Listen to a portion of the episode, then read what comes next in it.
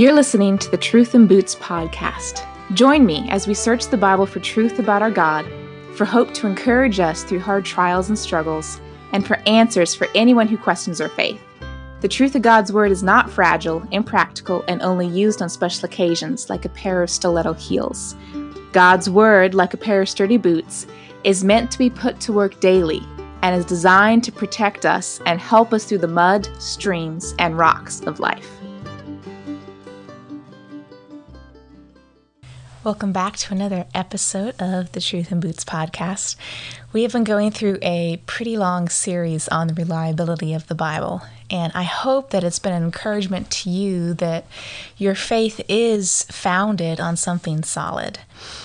Today is the last episode in that series, and we'll be discussing the topic of Is the Bible full of contradictions? It's a common accusation, and um, according to one survey that I saw, um, this was a survey of 20 to 30 year olds, those adults said that 44% of them did not view the Bible as true and accurate. And then they were asked to give reasons why. 24% of them said, well, the Bible was written by man. 15% said the Bible contradicts itself. 14% said that science shows that Bible's account of creation is wrong, and 11% said the Bible had errors. And then there were other reasons um, for the rest of it. But that kind of shows you how the fact that the Bible is true is questioned even amongst um, those who believe that who claim to believe the Bible. Um, you hear Christians saying, "Yes, the Bible's true, but I don't believe this and this and this that it says." Or yes, I'm a I'm I'm a Christian, but really you can't believe all of it. Um, I hope that throughout the series I've addressed some of those clearly for you. But like I said today, we're going to d- discuss the topic of is the Bible full of contradictions? So, with anything that um, you try to study in the Bible, it's imperative that you first look at God because every doctrine is built upon the foundation of who our God is. And so, if you want to believe the Bible is infallible, well, you first have to say, why? Why is it infallible? And that is because God cannot do wrong or make mistakes. His character doesn't allow it. The Bible teaches that God is holy. It's not possible for him to do any wrong or evil. Leviticus 19 1 through 2 says, And the Lord spake unto Moses, saying, Speak ye unto all the congregation of the children of Israel, and say unto them, Ye shall be holy, for I, the Lord your God, am holy. God says, I'm holy.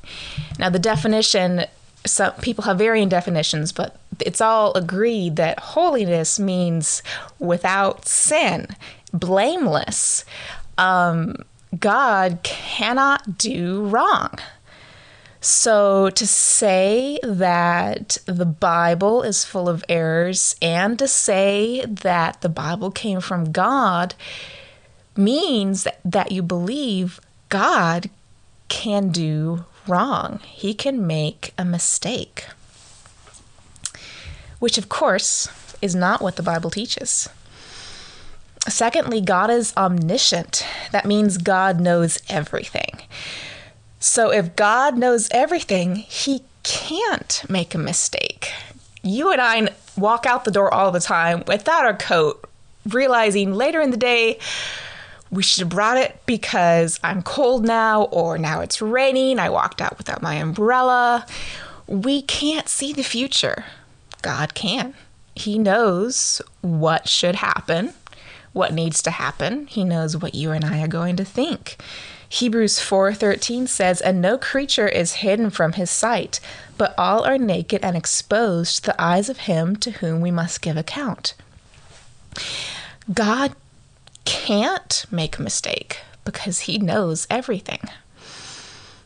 Third, God is omnipotent. That means he has power. I mean, he has all the power in the universe. He can do anything he wants. So, if God is all powerful, that means he can't fail in whatever he chooses to do. Job 42, 1 through 2 says, Then the Lord ans- then Job answered the Lord and said, I know that you can do all things, and that no purpose of yours can be thwarted. If whatever God chooses to do, he can do, and if God chooses to give the truth in his word and then preserve it for us, who can thwart the intentions of God? So if you're saying the Bible has errors, either copying errors that we now have that are totally changing the content of the Bible, or that it has contradictions and therefore obviously something is wrong, you're saying God was not all powerful. And I'm just going to stop with the fourth. You can go on to many different attributes of God, characteristics of God, but I'm going to stop with He is sovereign. He chose to give us His word so He can ensure that what He holds in our hands today is His word. Isaiah 46, 11, 8 through 11 says, Remember this and stand firm. Recall it to mind. You transgressors, remember the former things of old, for I am God there is no other. I am God, and there is none like me, declaring the end from the beginning, God's all knowing. From ancient times, things not yet done, saying, My counsel shall stand. I will accomplish my purpose. Calling the bird of prey from the east, the man of my counsel from a far country, I have spoken, and I will bring it to pass. I have purposed it and I will do it. God is sovereign. Whatever He wants to do will happen. So the Bible came from God. It says that. God can't do wrong or make mistakes. He knows everything. He is all powerful. He's in complete control. So his w- written word cannot be in error. Now, I'm going to get more practical there are two main reasons that people um, claim that the Bible has a contradiction. Either that person doesn't understand true Bible doctrine, or that person doesn't understand the passage correctly in its context. So I'm going to quickly go through a whole bunch of examples of this. There are way too many logical fallacies for me to address. Um, if you go out there and look at lists, um, there are dozens of, well, not dozens, hundreds upon hundreds of lists with anywhere from dozens to hundreds of examples of contradictions in the Bible. Um, so since there's so many of them, I obviously don't have time to go through all the different logical fallacies, and then from there, all of the examples of contradictions that people come up with. So I'm just going to do a few. The first one that I want to address is the logical fallacy of different use of terms. For example, a man can be both a bachelor and married at the same time if you say the man is married to his job. The word married can have various different meanings to it. So it is not wrong for a man to be both a bachelor and married at the same time. If you take married to his job as um, the implication there. This is shown in Romans chapter 4 when the Bible says Abraham is justified by faith. But then in James t- chapter 2, the Bible says Abraham is justified by works. If you look at the passage in context, you see that Romans 4 is talking about being justified before God, And James 2 is talking about Abraham being justified before man. So they're using the same term there, but in two different ways, two different contexts. So it isn't a contradiction. The second logical fallacy is a false dilemma. Um, this means that there isn't really a, a, a problem, a contradiction, once you understand that you are actually speaking about the same thing. For example, Reuben. Genesis 35, 22 through 23 says, Reuben is the son of Jacob. Someone may come back and say, well, wait a second. Genesis 46, 8 says, Reuben is the son of Israel. Well, when you understand that both Jacob and Israel are the same guy, that makes perfect sense because Jacob's name was changed to Israel. So, false dilemma. There really isn't a problem once you understand you're actually speaking about the same thing. The third logical fallacy, a sweeping generalization. Certain passages in the Bible are not meant to be hard and fast rules, but rather principles of how things generally should work. Proverbs is a great example. Proverbs 10:1 um, in particular says, "A wise man makes a glad father, but a foolish son is a sorrow to his mother." Well, that's really good principle honor thy father and my mother, right? But the child should not do that in cer- certain circumstances. If the father is an alcoholic that enjoys beating his family, then a wise son would not encourage his father and approve of his father like Proverbs 10:1 says, a wise son makes glad father. He does not want this alcoholic abuse to keep going. And therefore a wise son would not support that. And this is also um, supported by the Bible.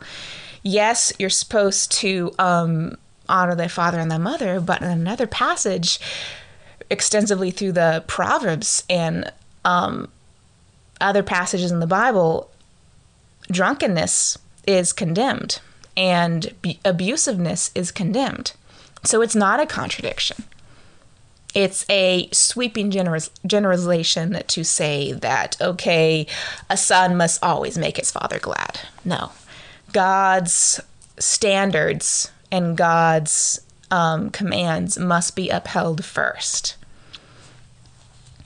Another logical fallacy, fallacy is um, problems that arise from translational issues. We read the Bible in our own cultural mindset and our own language, which is not the cultural mindset or language that was um, it was originally written in. Um, so there are passages in the Old Testament and New Testament that you scratch your head going, What in the world were they talking about? Why in the world is Ruth laying next to Boaz and putting his cloak over her feet? I mean, that makes no sense in our context. But if I'm remembering my um, my um, history correctly, that that had a very significant meaning in that context of the day. Um, Another example would be John 21. A translational issue with language would be Jesus' conversation with Peter about love. Jesus asks Peter three times, Do you love me? Peter responds three times, You know I love you, Lord. Well, that passage is so confusing if you don't realize in the original Greek, Christ is saying one word of love. And Peter is saying another. Christ, I think, if I remember correctly, saying, Do you agape me? And Peter says, I phileo you. So the passage finally makes sense once you st- understand in the original language it was different words, and it's only one word in our English language. Um, another logical fallacy, a contradiction of inference this happens when you infer something, you imply something, not imply. You you come to a conclusion from something, jump to a conclusion when the text really doesn't state it. Example Matthew 2 says that Mary and Joseph took Jesus to Egypt. But Luke 2 indicates that when they left Bethlehem, they took Jesus to Jerusalem and then to Nazareth. The texts do not state that these two events happened at the same time. That is an inference, that is a, an assumption that you can jump to. Probably what happens was since the wise men's visit was up to two years later than Christ's birth, Mary and Joseph probably left Bethlehem for Jerusalem, did their um, sacrifice that God commands of them, then go back to Nazareth, and then a year up to two years later, they're back in Bethlehem again, living in a house when the wise men come. That's when Herod decides he wants to kill everyone under two, every young boy under two years old in Bethlehem. And that's when Joseph takes his family and flees to Egypt. That is a very logical possibility. We don't have all the details stated in the Bible. But just because one passage says one thing and the other passage says the other thing, and they don't state that they are mutually exclusive, don't assume that they are. A second example is when one passage lists that a man came to Christ, but another passage states that two men came to Christ. With the four Gospels, you have varying accounts of events. Just like when there's an accident, the policemen, you know, talk to all the witnesses, and they all have a slightly different way of seeing the incident and of describing it. But that doesn't mean what they saw was wrong. So it's like saying, okay, Sally came to my house for dinner last Friday, but neglecting to say that her family came with her. It's not wrong to say that Sally came to dinner last Friday, and it's not wrong to say that five people, Sally, her husband, her three kids, came to dinner. So neither is it an error when one gospel says a man came to Christ and talked to him, or two men came to Christ and talked to him. Just one is deciding to leave out the other in the context of their story. The last logical fallacy that I want to address is the alleged factual contradiction. This is what happens when either a passage is misconstrued, i.e., twisted, or that the person brings in a secular quote unquote fact to compare to the Bible. For example, Psalm 96:10 says that the world it shall also be established, it shall not be moved. Some people have claimed that this is where the geocentric theory came from, that the Bible taught it. That, see right here, the Bible says the earth cannot be moved. It is stationary, i.e., the world goes around, uh, the sun goes around the world and not the earth goes around the sun. Well, this is totally twisting the passage. The passage actually is talking about God being the judge and ruler of the world. Uh, verse 9 of Psalm 96 says, I worship the Lord in the beauty of holiness, fear him, fear before him all the earth. Say among the heathen that the Lord reigneth. The world shall also be established, it shall not be moved. He shall judge the people righteously. Let the heavens rejoice, let the earth be glad, let the sea roar in the fullness thereof. Um, let the field be joyful and all that is therein, that then shall all the trees of the world rejoice before the Lord. For he cometh, for he cometh to judge the earth. He shall judge the world with righteousness and the people with his truth the world is established. The authority structure, the way the world is set up, it is established. It is firm. God is in control. He is going to judge, not mankind. That is what the passage is speaking about, not that the earth is the center of the universe and the sun rotates around the earth. So when you actually read the full passage in context, it is clear that it's a misconstruction. Another example um, would be when secular people try to bring in evolutionary thoughts to the Bible. Um, and or other science facts that they then compare to scripture and say see the bible doesn't teach this or see the bible doesn't teach that well if you're starting with a secular fact quote unquote and comparing it to the truth of the bible then of course they're not going to agree but that does not mean the bible is in error it's just you're choosing to um, bring man's logic higher than the authority of the Bible.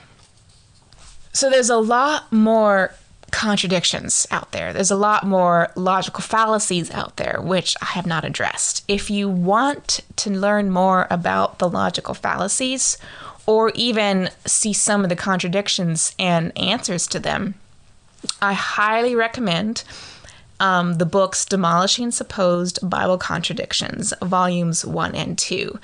Um, Ken Ham is one of the authors. He's kind of like the editor and the main author of it. And that is where I um, got most of these logical fallacies. Um, and he has great explanations in there of more of them. And then those books go contradiction by contradiction. They just pick a handful of them and address them according to scripture.